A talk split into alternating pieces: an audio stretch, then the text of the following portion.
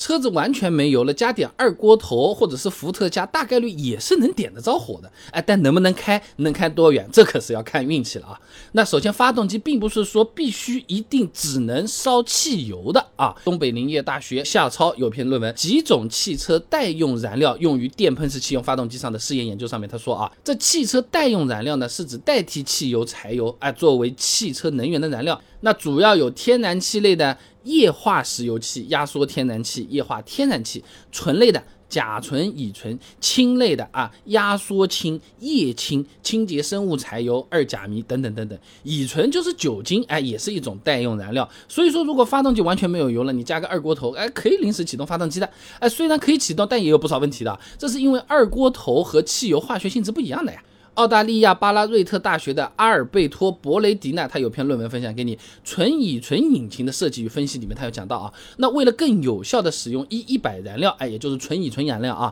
哎，发动机的喷射压力、活塞形状、压缩比等等参数的设定呢，和烧普通汽油的时候是不一样的。这就好比说你家里只有一口大铁锅，那你中餐西餐什么都是能做，做是能做，但你想要把它做好，那有可能，哎，你煎太阳蛋要个平底锅的，是不是？你又要爆炒。猪肝呢，你有可能得搞一个 炒锅，是吧？分开来用专用厨具，有可能是更合适的选择啊。那么没有经过调教的发动机直接加入乙醇呢，就有可能会出现抖动、缺火、噪音变大等等这些问题啊。而且如果经常这么干，可能会损害发动机的，而且还损害自己的钱包啊。这个久比油亏啊。那吉林大学刘志峰所著论文《醇类替代燃料汽车可行性分析》里面，他有讲到过啊。这乙醇呢，对橡胶件有明显的溶胀性，哎，会使橡胶部件的扯。断断强度和硬度显著下降，并且呢，变性燃料乙醇对紫铜等金属材料呢，还有可能会造成腐蚀。哎，这些都还只是加乙醇的情况啊。呃，二锅头里面没那么高浓度啊，也就是五十多度，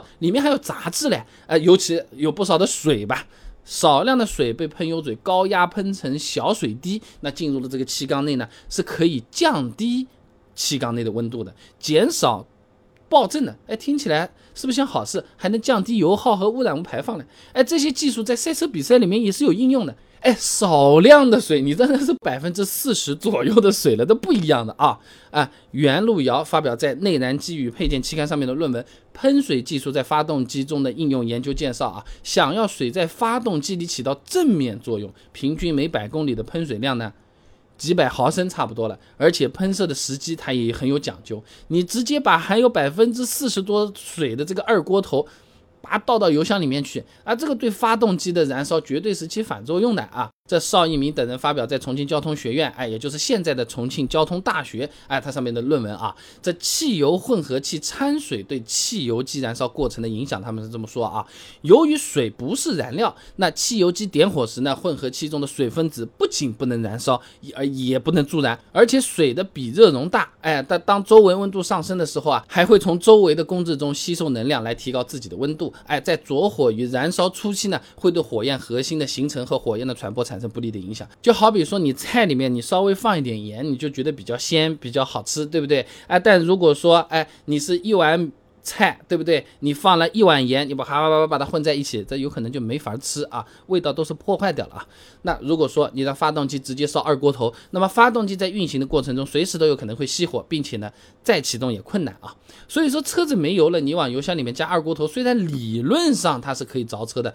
但实际上发动机它并不一定能稳定运行啊。你真的没办法，荒郊野外一只狗熊在追你了，是不是？那实在喊不到救援，没办法，你碰巧有一瓶什么二锅头，什么烈。烈酒，你试试看，你就赌一把啊，那说不定还能开一段啊。那其他任何情况下都不建议直接把酒或者是其他类似的东西你倒到油箱里面去，真的没油开了，你打个电话找个救援嘛，对不对？